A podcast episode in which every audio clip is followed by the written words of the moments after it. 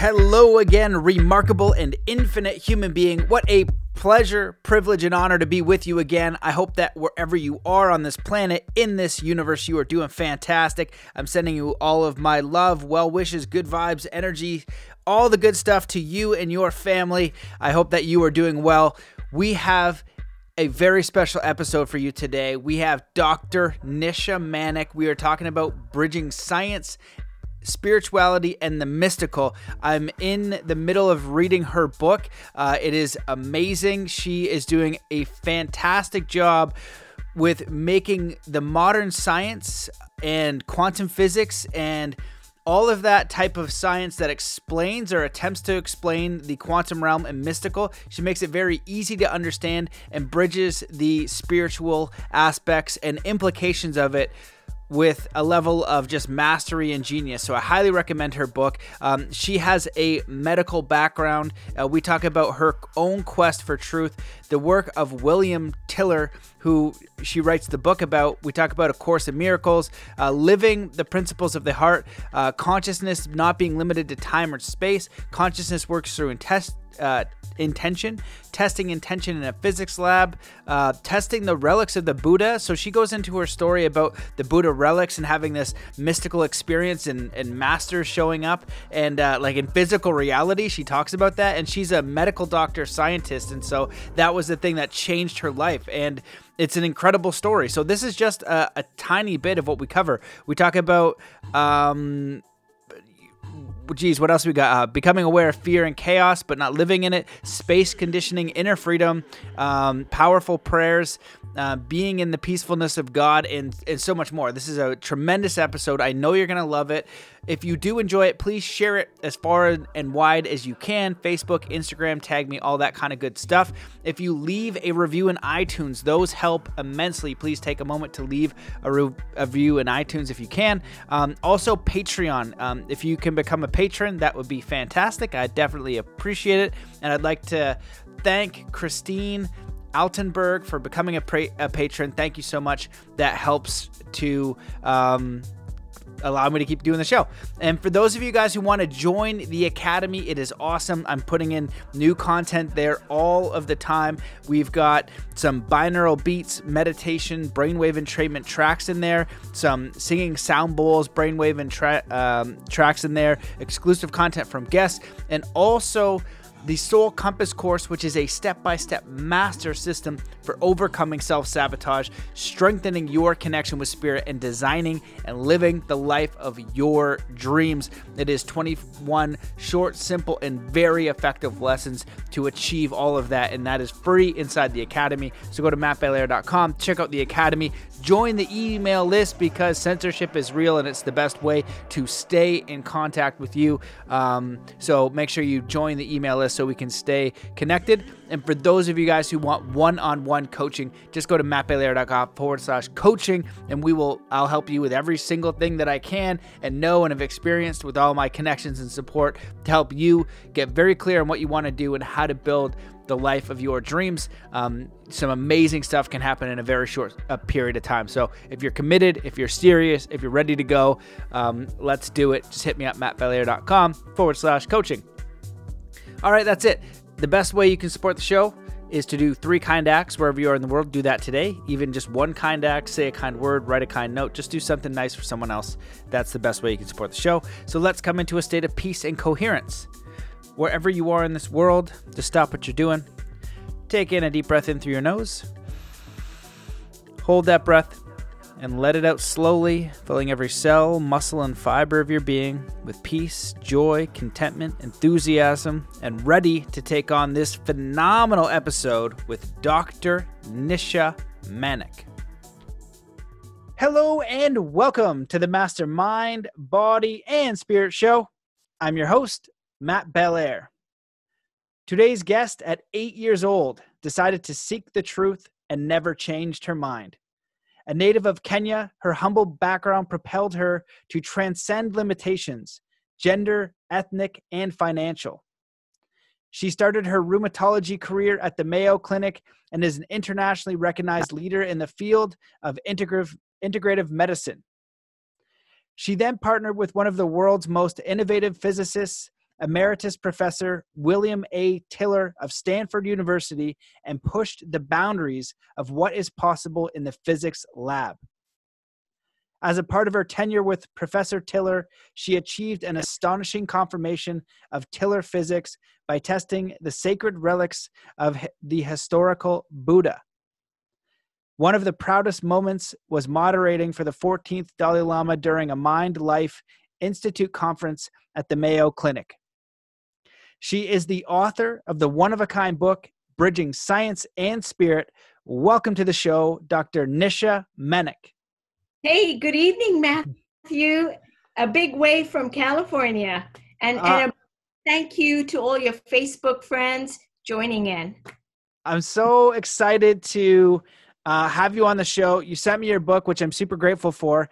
I started browsing through the chapters and I was like, oh my goodness, this is amazing. It is it is the science mind of what i felt intuitively was possible when i was younger looking at things you know like astral projection or how do we achieve a higher state of consciousness and looking at buddhism and yogis and trying to understand that and uh, feeling intuitively that there were levels to consciousness and understanding. And you were doing some incredible physics and and and taking it to um, a whole nother level in the physics lab but also making it understandable. So why don't you just give the audience who um, is new to your work a little bit about your background and uh, what inspired you to write the book?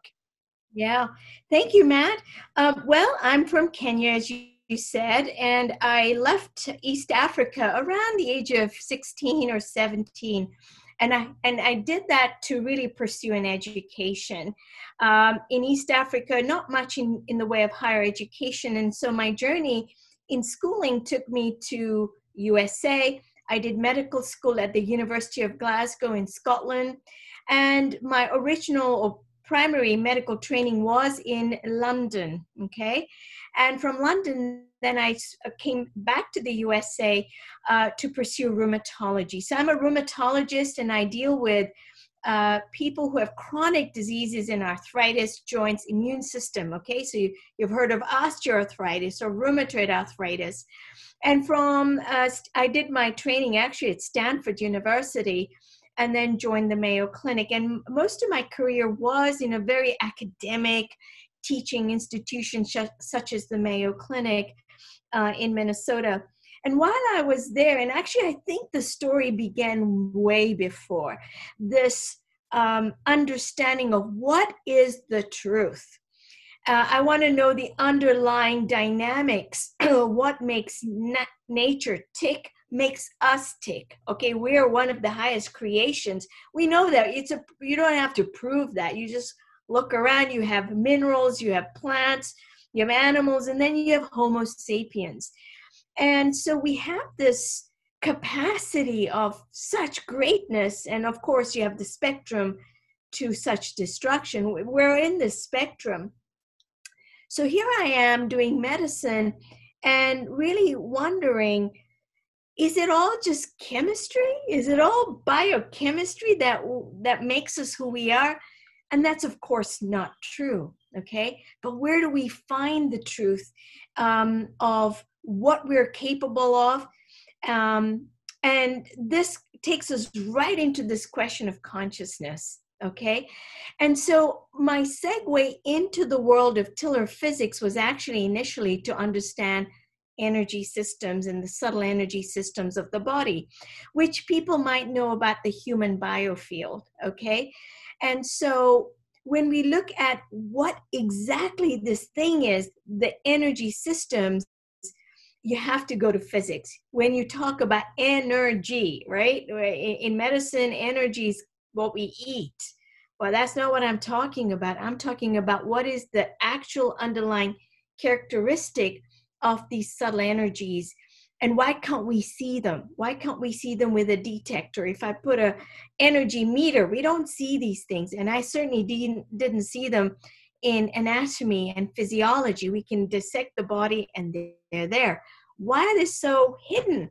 Okay, so I ran into Tiller's work because he is a physicist that really asked the same question.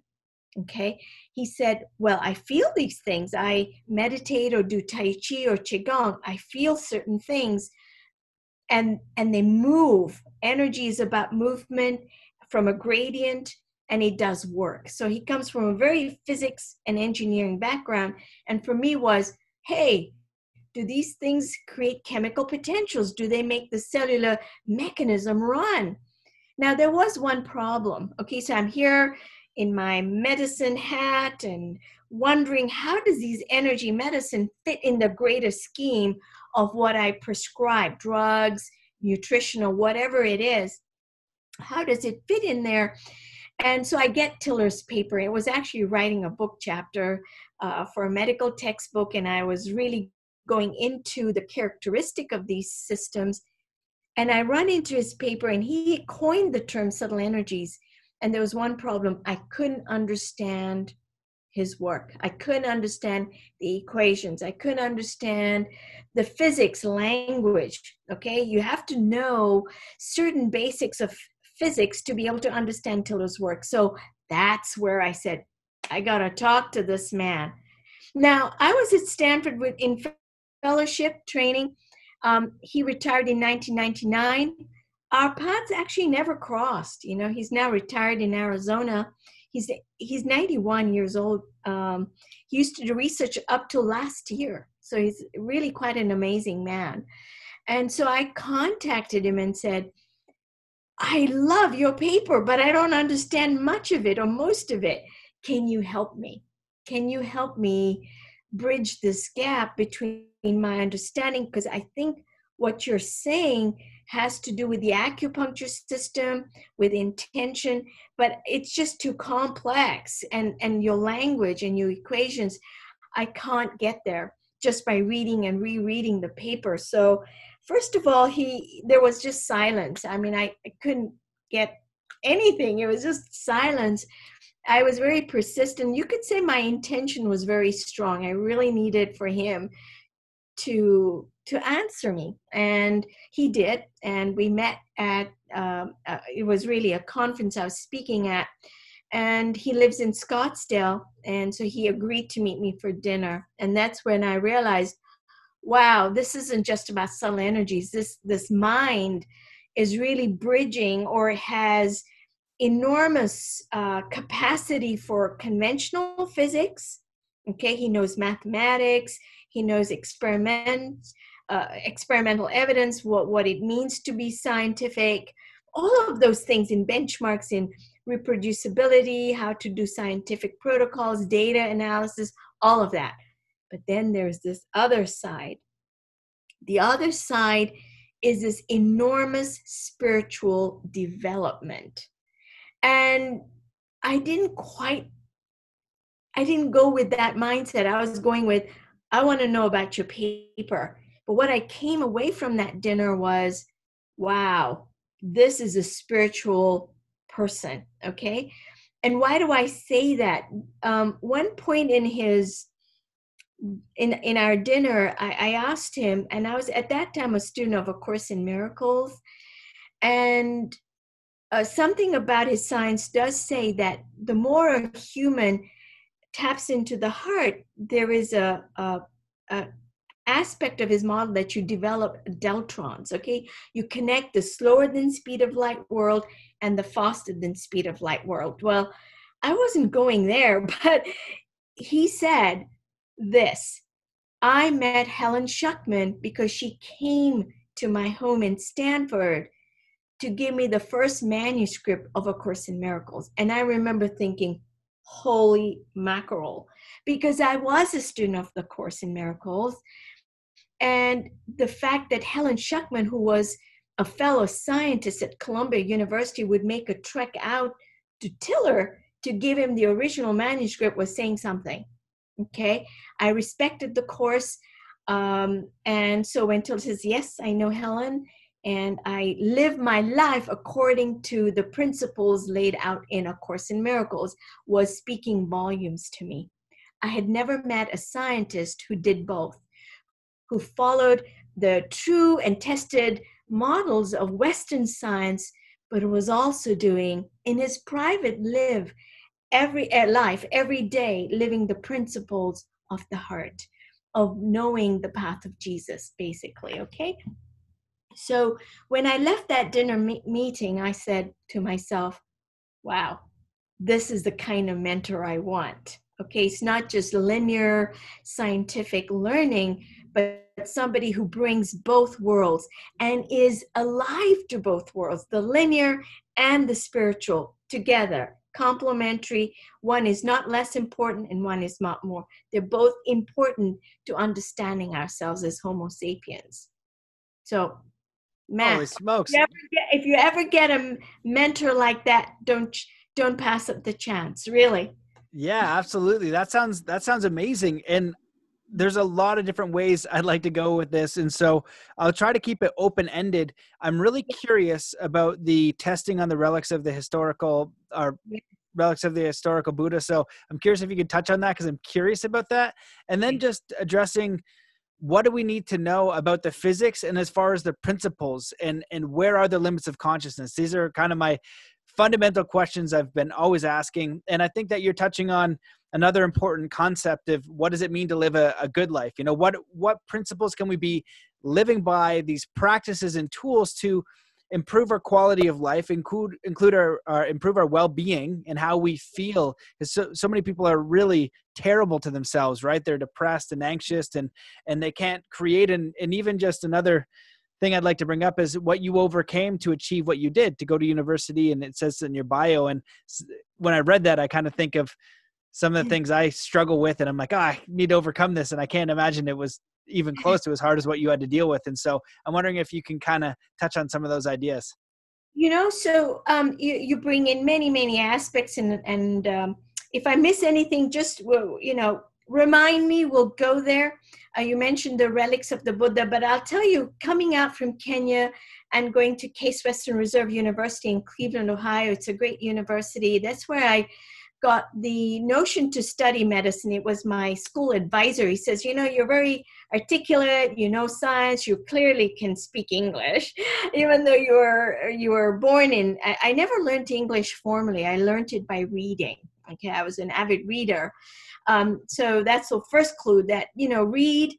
Um, it was my gateway to understanding bigger perspectives than the little village where I grew up in or Nairobi, Kenya. Um, so it was very clear to me that um, for an Indian girl, you you get married and you you raise a family. But I knew that I really needed to expand my horizons. I, it was just an intuition, and then I put my intention to work. Okay, I didn't know I was doing it like that at the time. Um, so the intention carries you far. It was to seek the truth, seek my own uh, development in the scientific realm, because to me, the truth is through science. The truth is through scientific means. And then I brushed against limitations very quickly, okay, in medicine. I, I really did. Uh, because we're not a bunch of biomolecules just bunching around, walking around. We're much more than that. And uh, it, it really comes down to this energetic and informational levels built into us. Okay, now I am making a big jump here for your listeners or viewers, um, but you, we'll go first to this consciousness. What is it? Now, science will tell you we don't have an agreed upon definition. Conscious to me is being awake, but consciousness is really an every awareness. It's not just your skull or your brain, okay? That's the first thing to say. Consciousness is not limited to a space or time. And I need to say this up front. So if you look at the brain, if you go to the cellular level, cell, cellular level, we are going to say, if we think about consciousness from the brain, then where is it in the brain? Is it the cell membrane? Is it the cell structure? Is it the DNA? And can we unravel these proteins and look at them? And they all they do is spin and vibrate, but they cannot make Nisha talk. They cannot write Beethoven's symphony. These proteins don't write the books Bridging Science and Spirit. So where does that consciousness take the creative spirit? And I think Tiller did something very interesting with this question, the hard problem of consciousness. And he said, we may not agree what consciousness is, but we can sure agree on what consciousness does. He took an operational viewpoint. consciousness does things by intention. And intention is a process of creation. Just by me, uh, intention, um, I created sentences, then I strung them together. I created diagrams and illustrations, which then became the book. Our intention is very, very um, visible. My intention is speaking by my shirt. I like blue. I love coffee in the mornings. Uh, my intention to pay attention to the time, to be here with Matthew Belair. Okay, those are intention aspects. They're not separate from consciousness. Okay, but that's how my consciousness works. It's through my intention. It chisels it, and the more you become aware of your intention, um, it, it's an operative thing in the world, then you'll be careful what you are creating, how you're creating, what you're creating, how does it endure, okay? And I know my book will endure the test of time. It's going to be there even when Nisha has disappeared. Okay, and then we come to this other aspect of intention, which is really very powerful. Tiller set out to test his intention in the physics lab. So he's a giant uh, in physics, and he said, okay, can my intention change something material out there? This is a very powerful, uh, you might say, science experiment. He, he had carefully created the conditions and then he set out to test his intention to change a material uh, like water. Eh, that was his first intention, target experiments. Then he went on to test human enzymes and a whole living system, but we'll just focus on the water for a moment. Now, if we, you and I, Matthew, were to say, let's let's test our intention to change a glass of water okay this is exactly what he did how do how would you do that under controlled conditions now my intention at any point in time isn't 100% focused for minutes and seconds at a time, seconds, minutes, hours. Okay, Tiller can focus on one thought for more than 40 minutes or 45. Okay, he's able to hold one intention. He's able to do that because, like I said, he's a spiritual adept. He's been meditating for more than 50 years, five decades. He started his meditation practice. He's 90 now, but in, since the early 70s, okay? So he's been doing this every day, and he's now, his whole life is one whole unbroken meditation. But when he was designing this protocol, he decided that, okay, we know a couple of things about the human mind. One, once it focuses, it can change materials but it can it can also change machines okay? It can actually change this mouse for example. A human intention can activate this mouse without touching it and this is from the pear labs which is in princeton uh, this was also at stanford labs so with human touching anything it can make things happen in a random uh, number generator. These are machines, okay? So we know that statistically humans can affect a machine from a distance in a very distinct direction. So we know that. How does it happen? Subtle energies from the human consciousness has the effect. It has non-local effects. So that was very interesting to me. I thought, okay, so this machine can hold the human information in a stable way for some time without leaking away. It's activated, it's metastable. That's what Tiller calls it. Now, metastable is a language used in thermodynamics. It's not at equilibrium anymore. It's activated, even though when you look at the mouse, it looks the same. To anyway, people will call it a mouse, but it's not the same mouse.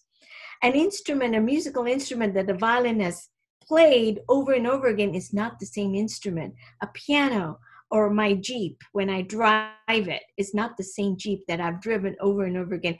I feel the Jeep, I know the Jeep, I call it Jeep. Okay, so we imprint these things into objects all the time. A key comes back to me, which I might have lost, but it finds its way back. Okay. Um, uh, objects um, do funky things. Okay. It really does. So go ahead, Matt. You're saying yeah, it something. reminds You're- me of um, the idea of sacred objects. And, Yes. You know, the way that you put it there, I've heard of these ideas before, but the way that you just explained it helped me understand it to, I'd say, two or three levels deeper. It's very fascinating. Yeah, you know, so you have talismans, for example, like crystals are something that healers use a lot. And, you know, so Tiller actually imprinted through, he would go into a deep meditation and would say, May the hydrogen ions of this water increase by X amount. I mean, literally, a physics protocol, but it's an intention, okay? He would go into meditation, hold this focus or intention inside to change the water in a very distinct direction and hold it for about half an hour and then let it go surrender it uh, and i write about it in more detail in my book now this thing this object is imprinted with the intention is then sent to a lab and it's set against a, a glass of water. And wouldn't you know it the ph changed in exactly the direction the intention was set okay? And this was very at first i thought this is impossible. This is not this is not the way intention works. And and, and through an object okay? Which is now like a laser beaming your information unbroken 24 7 to the target okay? The target is the water. And the fact that it worked was mind-blowing to me. Actually was mind-blowing to tiller also. He says wow this is a game changer because this box can now do fantastic things. We could imprint a whole host of stuff. And then he went on to enhance human enzymes he went on to create a whole new fruit fly which is a biological system that is used in science um, as a way to show effects of intention okay? It's a, it's a it's a natural biological mechanism. It's used in medicine it's used in genetics he used it in the physics lab. So this object is active. It's intelligent. It was a repository of tiller's intention is like a sacred object it's not a mouse anymore and this brings us to this question of sacred objects can objects have intelligence? Yes, they do. I'm unequivocal because I came into the most exalted or most sublime objects of the relics of the Buddha. And Buddha, you know, lived what, 2,600 years ago. And yet, when he passed, when he left his physical body, he left behind these crystal like objects that um, hold his loving kindness intention to this day. Tiller's objects holds his Tiller's intention for up to six months to a year now. That's the half life. But Buddha is a master. He's an avatar, a very high consciousness, and the relics of the Buddha have. When I saw the the relics, I wrote a paper about them because it was, it was life transformational. Okay, my my my life changed in a few seconds when I looked at the relics, and it was like love radiating to me. And it was so powerful and so unconditional. This is grandma multiplied, okay, over and over. Buddha is tangible. He would speak to you through the relics. And here's the fascinating thing there's no flesh or blood, no body there. No body, no brain, it's an object. And right away, I could see that my whole notion of consciousness in a brain was limited. It had bound me up in a skull, but consciousness is not bound in between the years. This object, Buddha's relics, really blew me away in terms of our understanding of where consciousness can do and can be.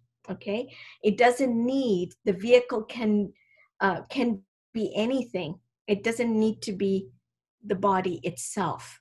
So the relics of the Buddha, when I saw them in Minneapolis at the Gyuto Monastery, I made the intention, literally, I made the intention that I would invite the relics to my home, to uh, the family home in Los Angeles.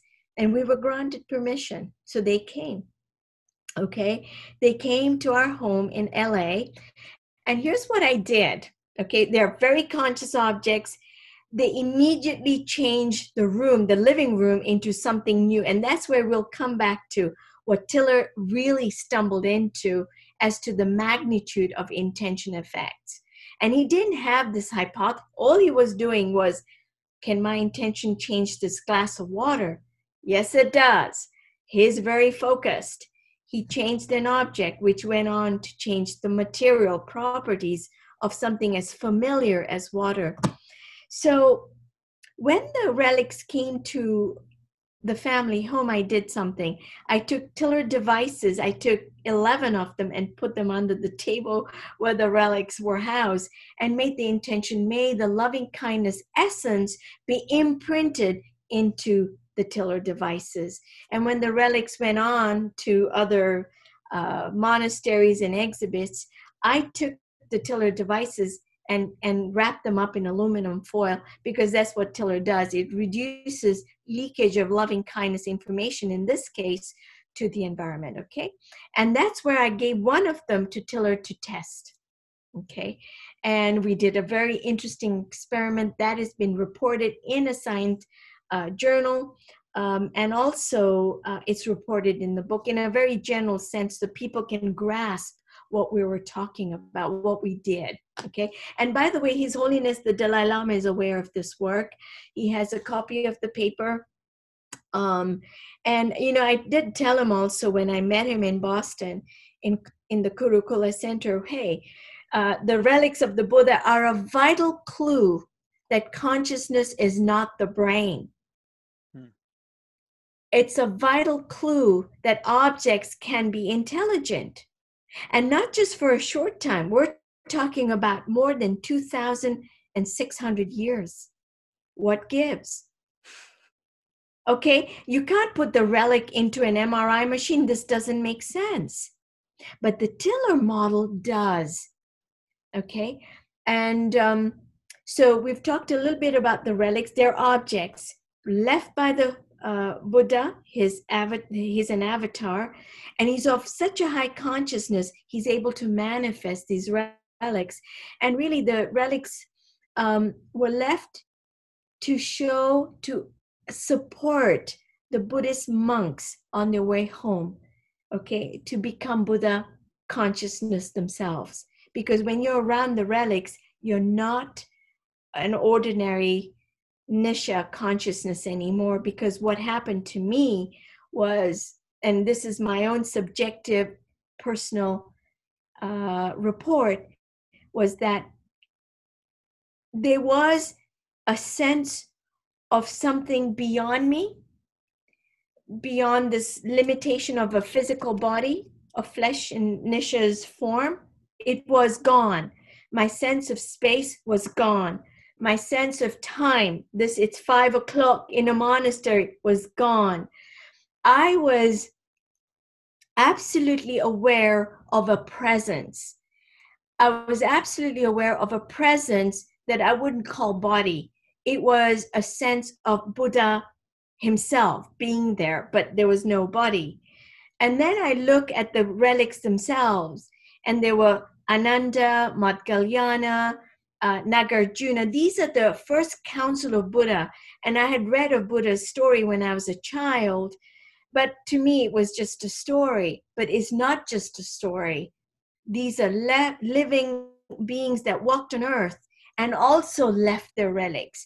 And so when I'm looking at Ananda and Nagarjuna and saying, oh my God, this is amazing, look, you know, I'm, I'm trying to say, in myself and then this loving presence comes almost hugs you i i had to grasp the table okay of the t- of the relics and and the whole mind went silent like i was loved beyond anything ever and i was transformed my mind went silent and i actually sat in that monastery for God knows how long. I don't know because they had to say, We're closing now. Okay, you have to stagger outside and really take stock of what happened here. And so you had to, I had to almost energize myself back to this reality, this moment, and call back thoughts to say, okay, how do I drive? How do I because those sense those sense of time and space were gone for that time i was with the relics. They're no longer meaningful to talk about like that okay? It's your your sense of who you are what you are is really changed and transformed. I would say the word who was incorrect. I got the what of what i am. What i am mm. and what connected with me was the quality of unconditional loving kindness. So when we talk about who am I, it's incorrect in my view, because who takes you into a form, it forces you into a form. But when you say, What am I? What means love, a qualitative thing. And that's where we come back to Matthew, this consciousness. What is consciousness? okay consciousness isn't to say what is consciousness and and leave it there is actually i think also limited because consciousness is a spectrum of love in varying degrees of presence. It's like the light switch is either very bright or the light is the absence of love the light is off. You have darkness. But it's still only one quality. And if if your listeners get this they're really ahead of the game. Then you have levels of consciousness from Christ and Buddha consciousness to the absence of it, which is, well, hatred. Mm. Okay, so conscious is still one quality of love and, and its presence. And I'm doing this because I think of it as a vertical scale from zero, no love, to Christ consciousness. And that brings us to that levels where you have a scientific scale of some sort to get to wrap your head around it. After all, we're talking about science and spirit. So I think the work that Tiller does is very high on that scale. It is coming from lovingness. It's coming from, let me test my intention. Let me be shown the truth of what I'm capable of. Not the truth of some funding agency or some journal. No, it was, he was really testing himself out and he was shown that you are capable of this. And it really brings down to that biblical teaching Verily, verily, I say unto you, these things I will create, but you can do greater works than these also.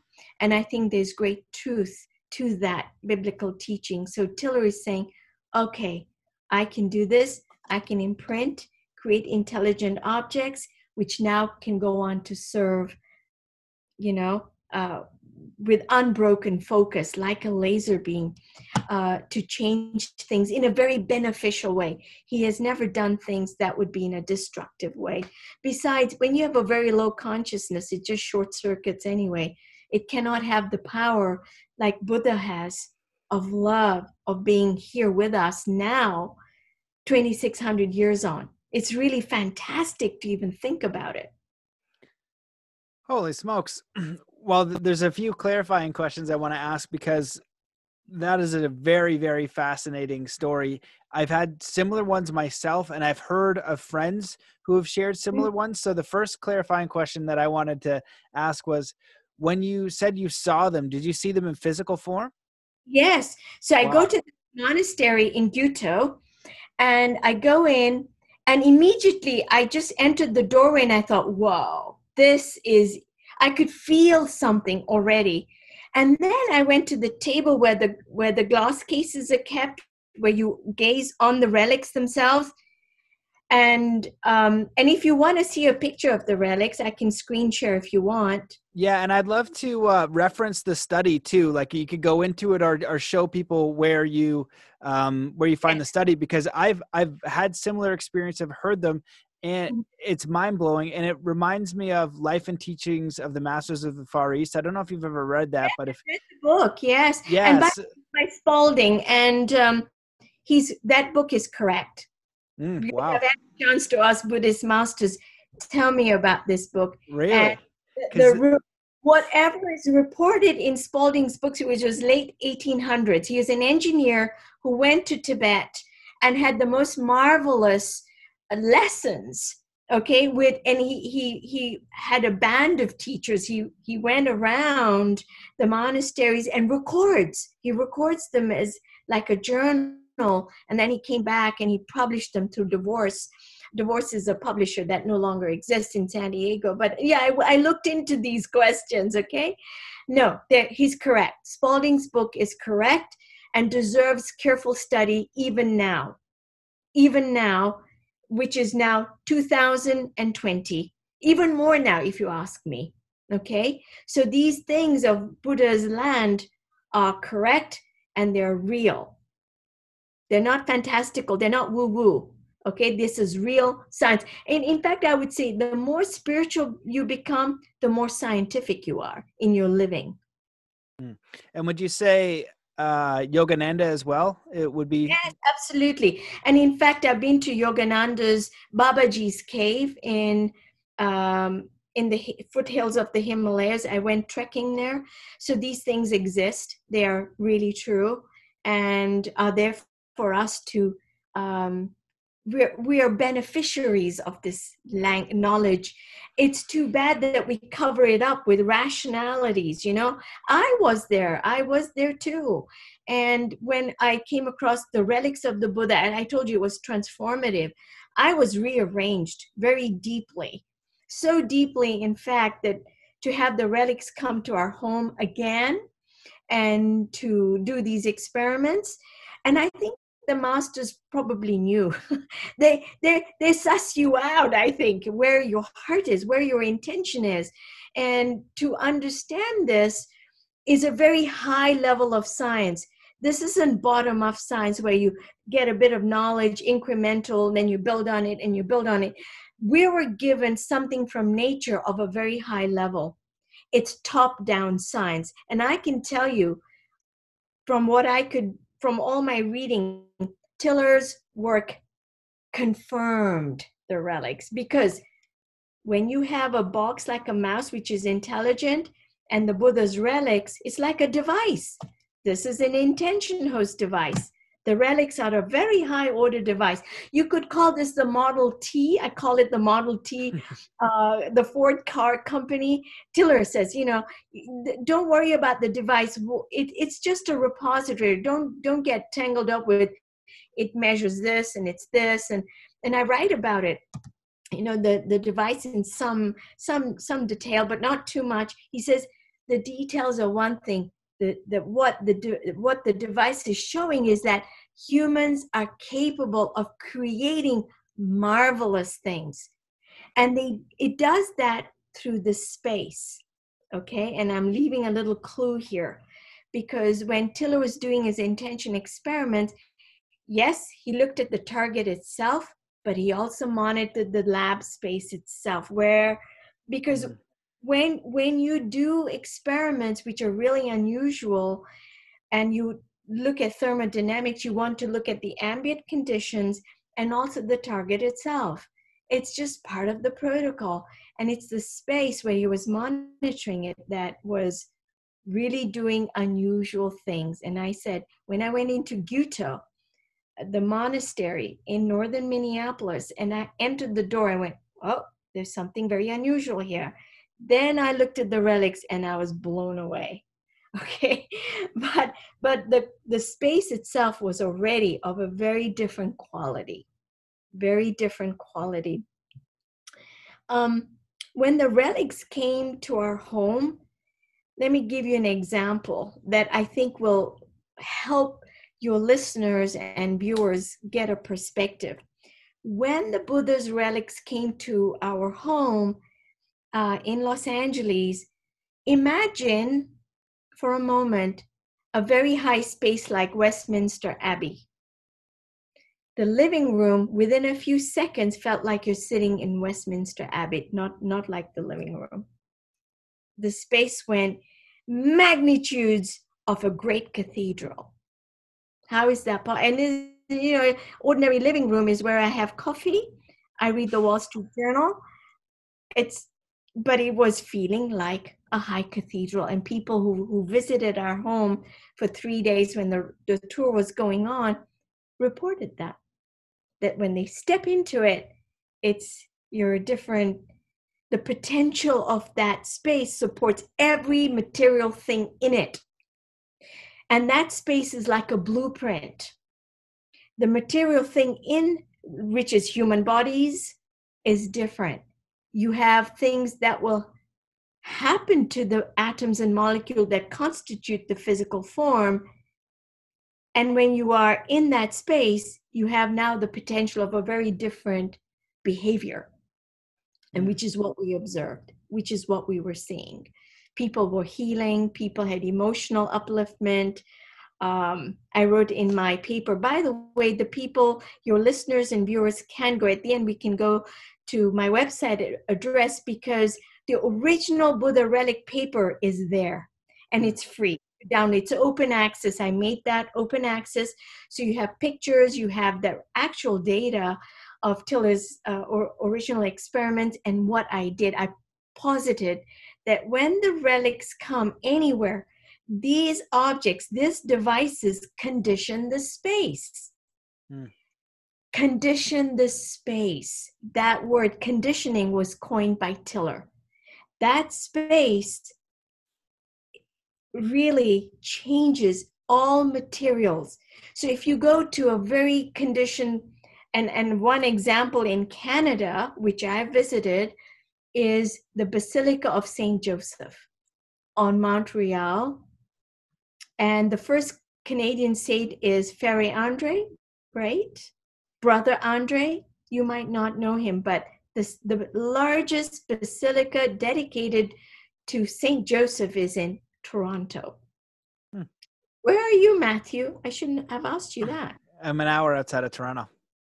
Okay. So You're going to have to send me. I'm going to go now for sure. You have to go there. It's a very highly conditioned space. And I would say take your children, Iris. Absolutely. So what what are the what are the two places called again? Mount Royal. Okay.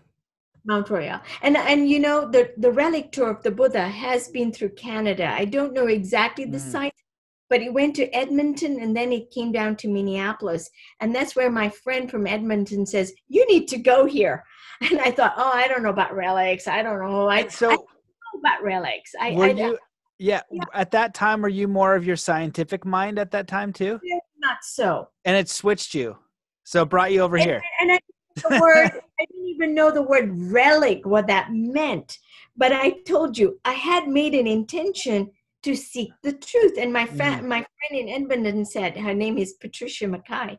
And Patricia says, Nisha, I know you've read A Course in Miracles. We were students together. And she says, and you you really love this whole spiritual side, but um, I think the relics are going to be a very important link for you.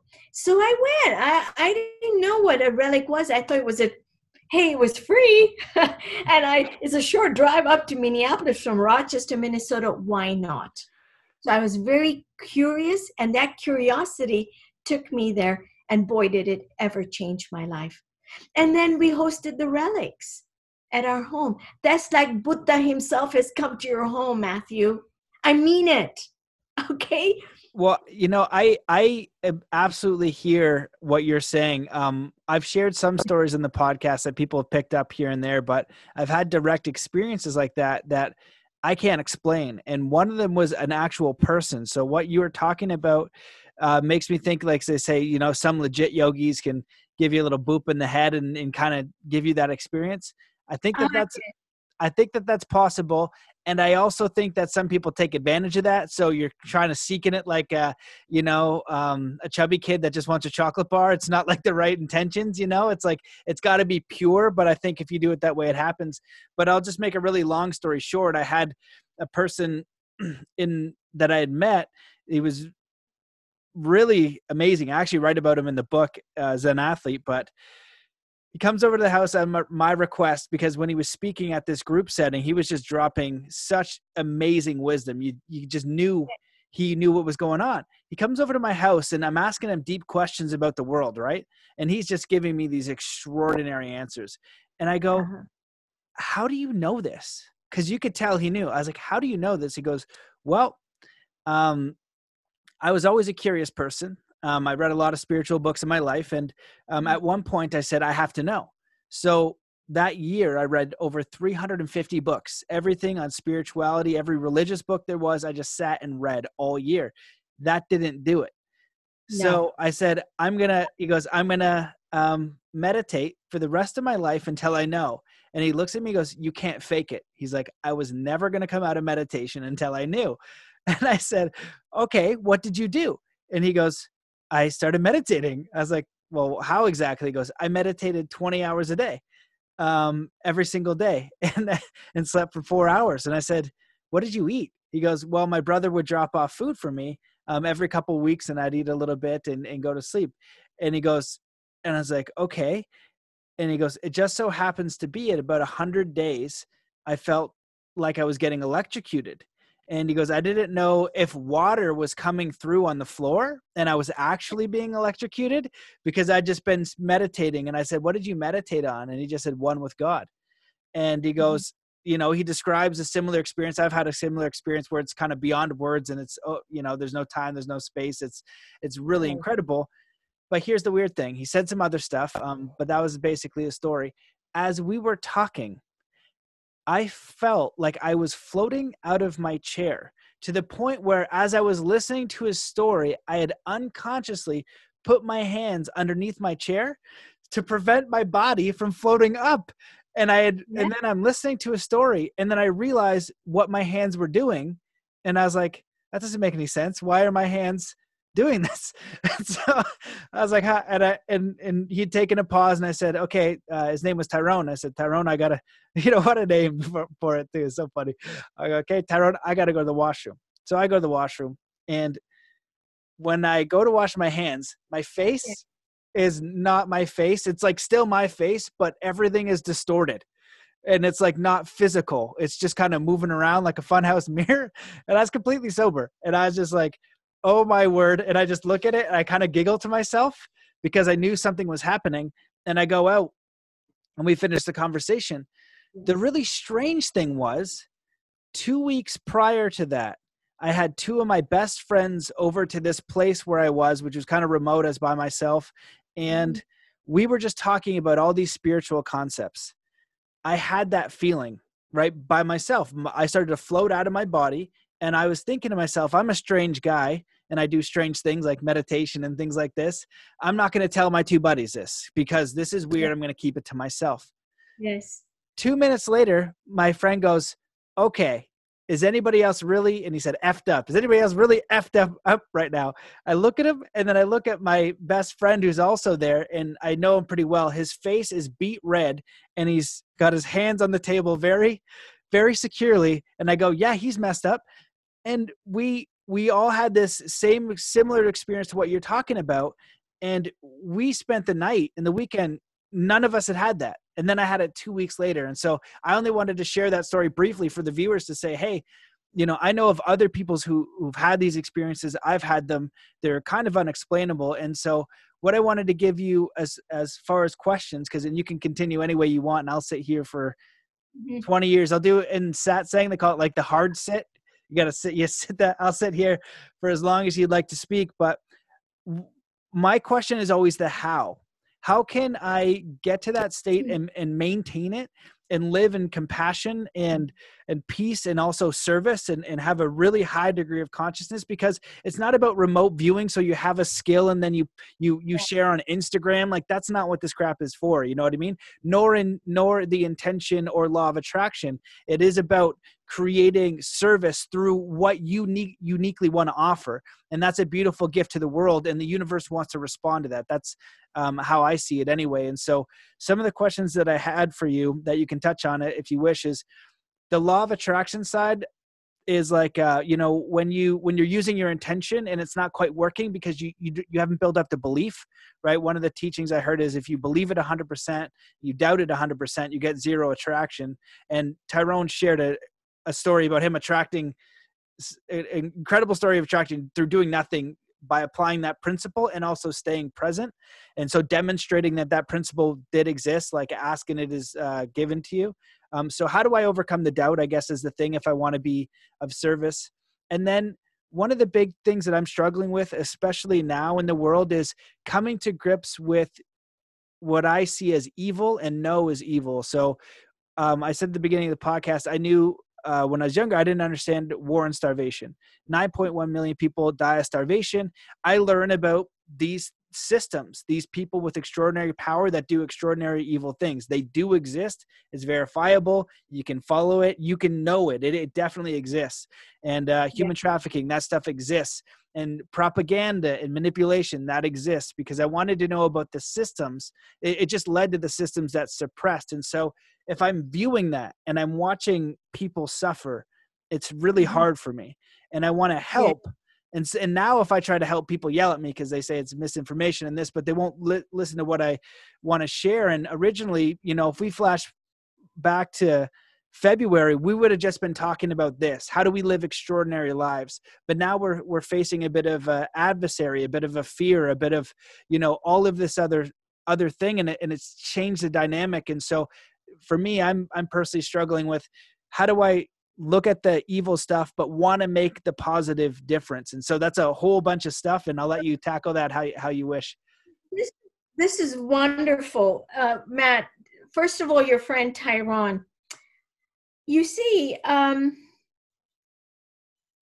spiritual knowledge is to be lived. It doesn't come from books. It's it will be dead. So he made the extraordinary um, decision, intention to sit down and watch his mind. And by the way, to even say watch his mind is incorrect because your mind is not your mind. We think, oh, okay, let me put it this way. When you when you woke up today, your heart is beating. You didn't say your heart beat or or the lungs to breathe and take in oxygen. It happens impersonally. The same the mind is doing its thing. It's supposed to think. You cannot stop it okay? So tyrone has understood the silence that is always there because it's very powerful once you know that. You don't you don't have to pay attention to the little radio in the corner playing its thing. And by the way it's not your mind. Your thoughts we think of it my mind my thoughts my private this and this it's nonsense. Once you know that, you can be unattached. You are now free to choose. He was just choosing, okay?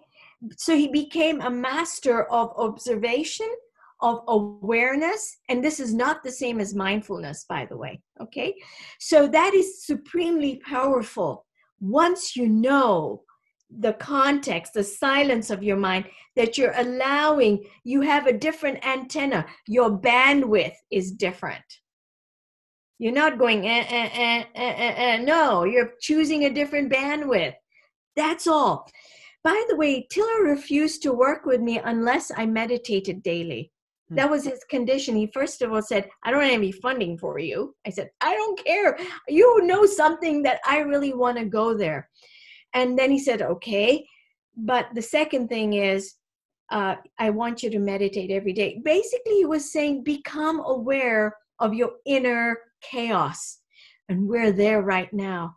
We are fearful and chaotic. Okay? Your friend Tyrone, he can go into any situation, but he is self managed. Okay? And we're capable of that as human beings. By the way, any evil you see also, this is the lesson. Do not fight it. Do not resist it. Choose differently. And so I applaud you, Matthew, because even in this very strange, uncertain, upside down world, you're choosing to show up for the truth. You're choosing it. And life over and over again will show us we don't know what happens tomorrow. Future is a figment of your imagination. It's not there. Okay, it's not real. What is real is right now, and you're choosing. and and this is another example i always think of master jesus he chose every moment okay uh, he wasn't resisting he would simply say oh okay it's like this in this temple and uh, i'm going to choose this i'm going to choose my father's way you could say jesus was the most perfect man and student in that way okay he chose and he chose right up to the end the father's way and so we can do that too. You don't have to go out and protest Black Lives Matter. It's important, but you can be home and have self preservation and protest that way. Do you understand? You don't have to get clubbed over your head about these things or paint graffiti over these things. No, you choose the truth. You choose it, and in that position, you're broadcasting it your intention is not contained in you you are always that is let me put it this way a field effect you radiate that okay so you are a person of the truth your position is being um, transmitted in that way just like buddha's relics are transmitting love right now to us. It is not separate 2600 years ago. His memory and his, what he stands for is very alive. The same way with Jesus, same way with Matthew. So you have to set that um, bar in yourself to be of love all the time, so that there are no no um, obstacles. So it's like one one person once said, to a teacher, if love is the answer, how can I get more love in my life? And the answer is you can't get love. You are the essence of love. Love is the essence of that which you are already. What you have to do is release the blocks to it. You release the um, the beliefs and projections, and once you do that, you it's like the clouds are covering up the sun so you cannot get that okay you you don't reach or grasp for it but you simply release the blocks of the the, the essence of matthew and that is all heart and love because that's really what we are i hope that really gets us to a closer truth of what we are instead of grasping all the time and that's hmm. what tyrone has done you know he's really understood his own nature by observation no violence, no drugs, no psychedelics, nothing. He simply sat down. And so, this is one big lesson for all of us. Just sit with yourself, close your eyes, and breathe. The breath is the anchor. And just watch everything that comes in. I teach my patients this, okay? I teach them just to sit with that, that um, sit with their mind sit with even their fears because they have a lot of health things that are swirling. And in the clinic, I'm not doing clinic right now, I'm doing virtual, but when it is time, we, we just settle down for five minutes as we did before we got onto the podcast, which was really beautiful. You set the tone. Let's just set the intention to help everyone who tunes in today. May we speak the truth thy will be done and we're there in the silence and we can surrender okay we surrender the rest over so i'm not controlling or grasping. So i teach this to my mm. patients and i teach them how to set an intention. The very basics of what is it that bothers you? What is the worst outcome? How would you turn it around? And so we say i respectfully request and then we write the sentence out. I respectfully request that this medicine have only the beneficial effects, thy will be done. It comes with those simple things, and it's not simple. It's not simple. The simplest things are the most profound, you know? Beautiful. I absolutely agree. And I think it was well said. I could keep asking you questions all day. Um, I feel like we're just warming up, but I want to respect your time. So, what time is it, Matthew? It's uh, 17 after. Wow. So I think six for you, nine for me. So I don't know. I don't know what your schedule is. Um, but what I'll open it up and say is, is there anything that you wish that we had talked about? Um, I want to say one thing, and that is I gave the clue that you can create with your intention not only new life, new things, but you have to sharpen that intention just like Tyrone did mm, with meditation. Understand yourself, understand your motivations because they're transient. You can you can create and let go of things that do not serve you. If if your mind is already quiet, you have to ask yourself, what am I doing to disturb the tranquility? And let that go, whether it's an addiction, habits, um, behaviors. You know yourself. Get to know yourself. It's a very profound thing to do. Uh, for me as a physician, it changed me because as a doctor now I see people, and and there's a kind of um, I know how it feels to feel in this body the limitations and yet their consciousness is unbounded that they can really know the power. That doesn't mean the body is less real. The body is what the body the biology needs that. I teach them energetic systems. I teach them how to set an intention and how to have a powerful prayer. All of those impact your well-being okay? It's called doing all levels. That's what i call it. So yes i give them supplements in chemistry. I still do that but i build these other aspects into their program okay? So that they are ready so they're able to be flexible in their own life. It isn't just absence of disease or treating a, a, a label of arthritis but that's how they first come to me. Okay i understand that. The second thing i want uh, for people to take away is this aspect of space. That that space you create in your home has power that is like a blueprint. You create that space with your intention it changes everything in that space. It's called space conditioning and i go into that in some detail in the book. Okay and so when the relics of the buddha came to our home within a few seconds i knew tiller's model is going to work.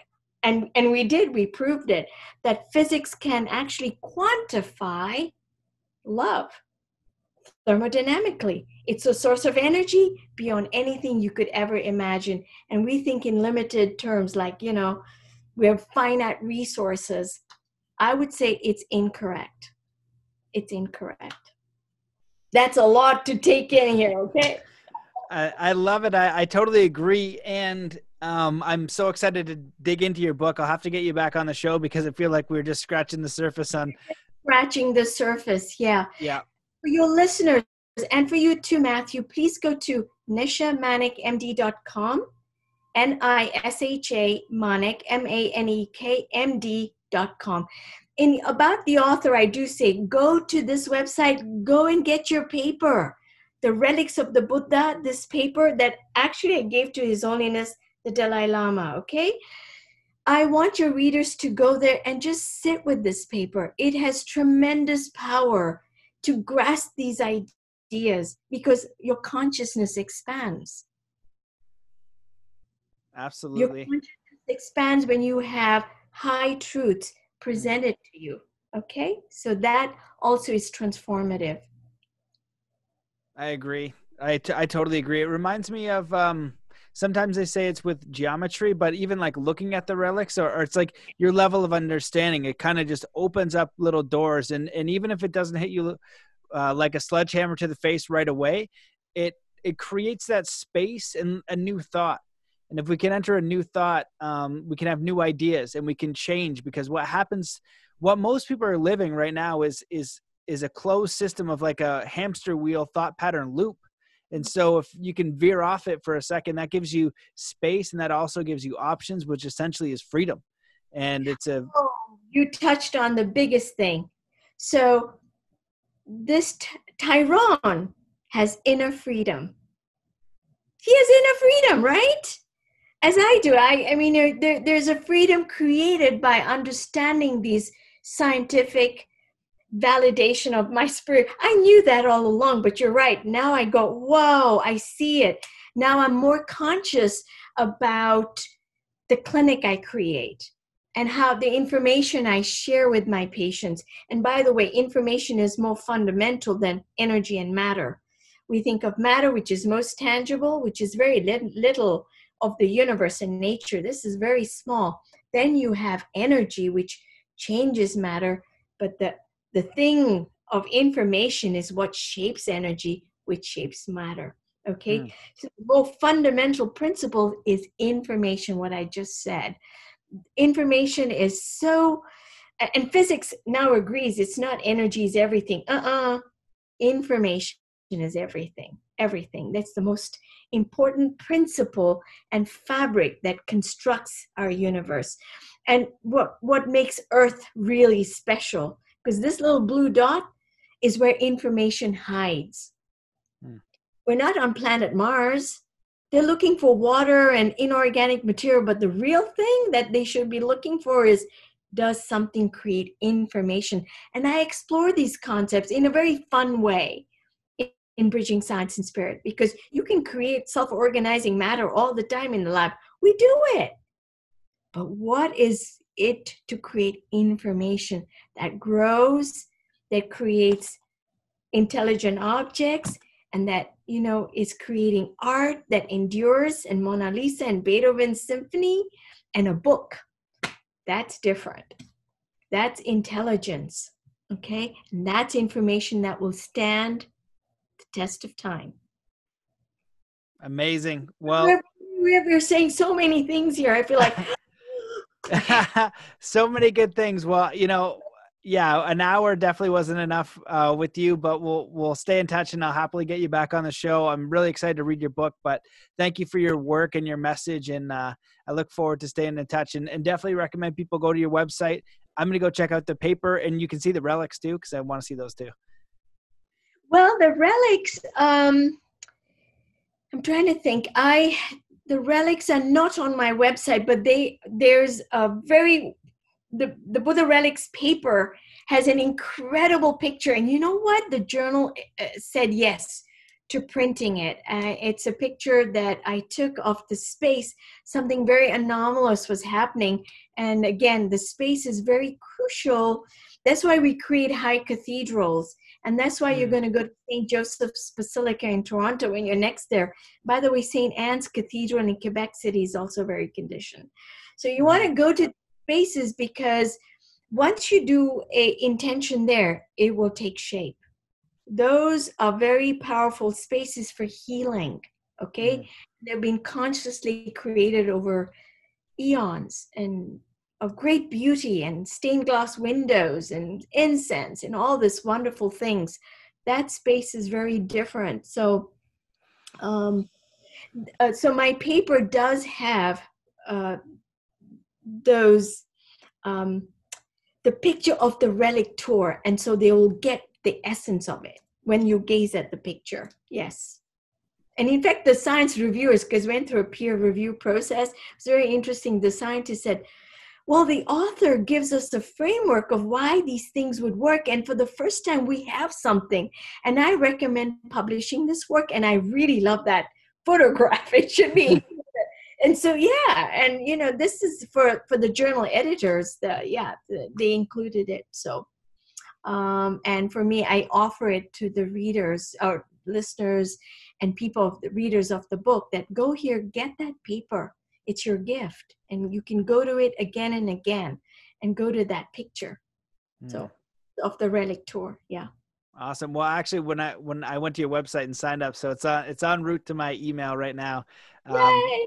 Uh, okay. Uh, thank you so much. I'm I'm so excited to get into your book, and I appreciate your work. Work. It's really fascinating, and I'm so grateful you referenced the life and teachings of the masters of the Far East because not a lot of people have read those books, and they're mind blowing. And when you read the words, just even if it's made up, you you just can't. Which I don't think it is because not made up. How do you how do you write those beautiful sentences? Right? How I don't care if you would say it's like a little monkey in a fairy tale. The sentences are amazing, right? to structure those and words. and they grab you, don't they? They grab yeah. your it's Something it's about- you can you know you're reading something very profound you know what i mean it's like whoa that's some You know, we need truth. to bring these classics back out, and you mm. know, uh, it's been buried for a long time. I think it would, like I say, it was published in 1911 or something like that, but Yeah. it's publication. Um, and you know, I asked um, a very revered teacher, and he's of the lineage of Yogananda. He's come from Swami Rama. Swami Rama's lineage and Yogananda's lineage go to Babaji and go to Shiva. Okay, these are all unbroken. And so I asked him about Spalding's book, actually, and he went, ah, That is the truth. He speaks the truth. He did this to me. And I went, Whoa, okay, because I was I was casually talking to my brother. Remember those books by Spalding that we read? So I've read like Tyrone and like you, we're reading, we're seekers. Mhm. And then when we know the truth, you cannot let go. It's like Tiller's paper. I knew something was the truth. I couldn't understand it, so I contacted him. And lo and behold, he says, Okay, but you have to meditate first, like Tyrone. Mm. Ask Tyrone, just sit with yourself, Matthew. That's the first thing. And if you feel you're uh, being bounced around, that's what the mind is supposed to do. Don't try to stop it, but Mm. don't get attached to every thought flying through Mm. anchor in your breath. It's the first thing you can do. And Bhagavan Krishna says this to Arjun in the Gita Mhm. just sit with your mind. Hey, dude, you're being disturbed by this war. Don't worry about that. But go after the truth and make no mistake because the mind follows you like the shadow. Mm. But at least know for what it is and don't fall victim to the bouncing around. So Krishna is saying to his own friend, and Buddha is saying to us, just stay still, sit down, breathe. You got it. I love it. I love it. Yeah, that's another really great book, the the Bhagavad Gita. I remember that being like, "Whoa, this is a this is a high level. It's not an easy read. I was reading it very slow, um, but very beautiful." song. It's a very song. Gita, it, Gita is the song of God. Yes. Mm. So uh, it's one of my, um, right now I'm studying it again. There are many translations out there.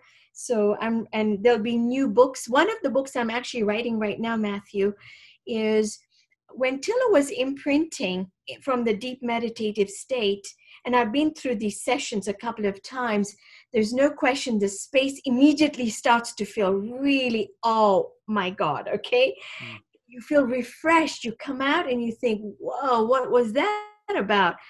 And Tiller says, you know, um, I'm being assisted by the great unseen. He kept on saying that. And so I asked him, what is this unseen? And he gave me three names. He told me this, this, and this. And I went, oh. And I didn't pay attention to it. I, they were not familiar to me.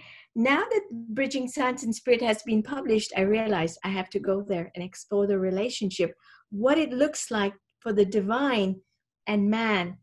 How does this relationship look like? What is the receptivity of man? How's the, how does the divine show up?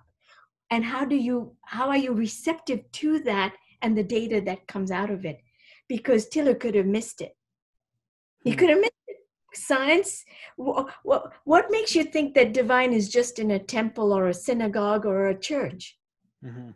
can it not be in a physics lab or a clinic why does why cannot this omnipresent omnipotent essence be anywhere and so Tiller has shown me again that it can be in the home, it can be in the physics, it can be just about just about any it, it- it's just there's no separation, non-duality, Advaita is now coming really more tangibly than ever before. And so in the second book, I go into what does that look like? And what was the things that Tiller did, even in his daily practice, that made this mind so supreme. You know, I mean, really, when I met him in that dinner, it was so obvious. I was scared of meeting this man. I was terrified because I, I, you know, I was just a doctor. I didn't know quite what questions because the paper was so difficult. But yet, I met this man who was fun, loving, um, open, and I felt very accepted and loved in that dinner. I'll never forget that dinner meeting. And I write a little bit about it in the introduction. So, um, is showing us the way that, you know, we have to leave this electromagnetic world now. We're much, and we have to stop feeling addicted to feeling good. Mm. you know, we have to do serious work, not candy stuff and give me a like on Facebook. Okay, okay, enough of that. We have to go further. We are poised. And I think this is almost like a reset button. This pandemic or the civil unrest, we must look at our behaviors and go forth. We're ready. And we don't have to create new stuff. It's already there for us. The mystics have said it again and again and again. The truth is there free. You don't need workshops. You don't need, you just, we've talked about it here. Breathe, sit down, be like Tyra and get some, somebody can get you the food. be serious, be serious about it. And it'll bear fruit. It'll bear fruit and very fast. 100 days, your friend, something shifted. Mm-hmm. What makes you think you have to go to the Himalayas? No. You, and you know what? The householder is the perfect because relationships is where you're testing it out. Mm. Your own self and then relationships, Iris, your your significant other, and then you, you know, circles ever going out wider but relationships you are already you're reflecting your inner um, understanding. Hmm. and that's where you you can't hate these people because they're asleep. They're fast asleep that's all. And so they're playing the victim role. I need this therefore. You did this therefore. This happened therefore. So we think of injustices. I'm not making small of that believe me. But I think we come from a, a position of, I'm going to choose this.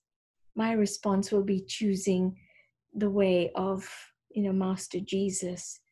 Give unto Caesar this, but I, the soul of man is is my responsibility. So you take charge. So you don't blame and you, yeah. Mm. I think Jesus was just uh, I'm not Christian, but boy, what a what a teacher, you know. And there's a lot of St. Matthew, St. John in my book, Psalm 104. Right now, for this month, I'm contemplating Psalm 91. So for me, it's very real. I don't I don't see separation between the great faiths of the world. I've studied Buddha. I write about him. Uh, Jesus, he's in my book. Lord Shiva, Yogananda's in my book. Padre Pio of Italy shows up in my book. So there are all these essences of divinity that come and you go, thank you. You know, you say thank you to them because they support you. Hmm. They support us in our life now. They're very alive. And um, you, you, at least I do in my prayers, say thank you to the great ones and may I speak the truth as I understand it and write the truth as I understand it in, in the next book. Yeah. Beautiful. Uh, I love it. Well, I'm glad you're out there uh, sharing your work and, and committing to the path and, and sharing it with others so I can learn and um, apply it. And uh, it, it's helpful because sometimes I go down the, the dark rabbit holes and it's not a good place to stay so it's a reminder to um, you know remember these practices and these teachings especially in challenging times and that's actually why i really like the bhagavad gita because he's in the middle of war and my. Archetype is warrior martial artist and so i consider those things and it's how i kind of analyze the world and, and how I contribute to it. So I love that example. So, mm-hmm. um, well, thank you so much for your time and your work. I definitely invite everybody to check out your website to download uh, that PDF, which you can get for free, the study. And um, thanks for watching. Thanks for coming on. Thank you, Matthew. good night for now. Yeah, good night for now. We'll see you again. Thanks, guys. There you have it, ladies and gentlemen, the absolutely phenomenal Dr. Nisha Manek. I hope you enjoyed that episode. She has been uh, gracious enough to have some conversations with me. Um, I've shared with her some of the struggles that I'm going through with what's happening on the world and how to move in a positive direction. Um, she has such a, a powerful story, some powerful life experiences, incredibly brilliant with, you know, who she is and, and the work she's doing. And her book is amazing. I'm really loving reading that right now. So I highly recommend checking out her book and work.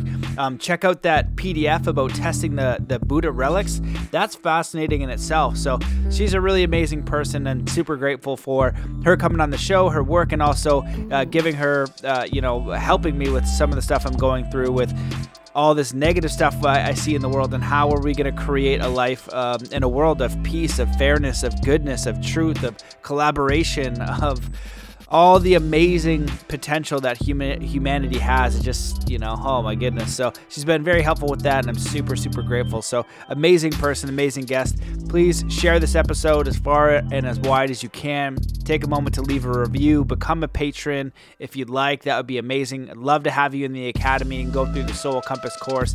Uh, you know, everyone going through that is just so grateful and and you know very clear on, on what they. You can go from I have no idea what I want to do with my life to. I have a very clear direction. That's exactly what it does 21 days. So check it out. And, uh, you know, everybody living in their vocation and their truth and their passion is always of service to other people. So there you have it. Um, sign up for the email list because censorship is the real deal and it's the best way for us to stay connected. And uh, yeah, all of my love and uh, support and, and good vibes and everything I, I have and am your way to you listening to this. So let's come into a state of peace and coherence before we close this up. Wherever you are in the world, just stop what you're doing. Take in a deep breath in through your nose. Hold that breath and just let it out, filling every cell, muscle, and fiber of your being with peace, joy, contentment, power, courage, strength, connection, and ready to take on the rest of the day. So, thank you so much for listening, and we'll see you in the next episode.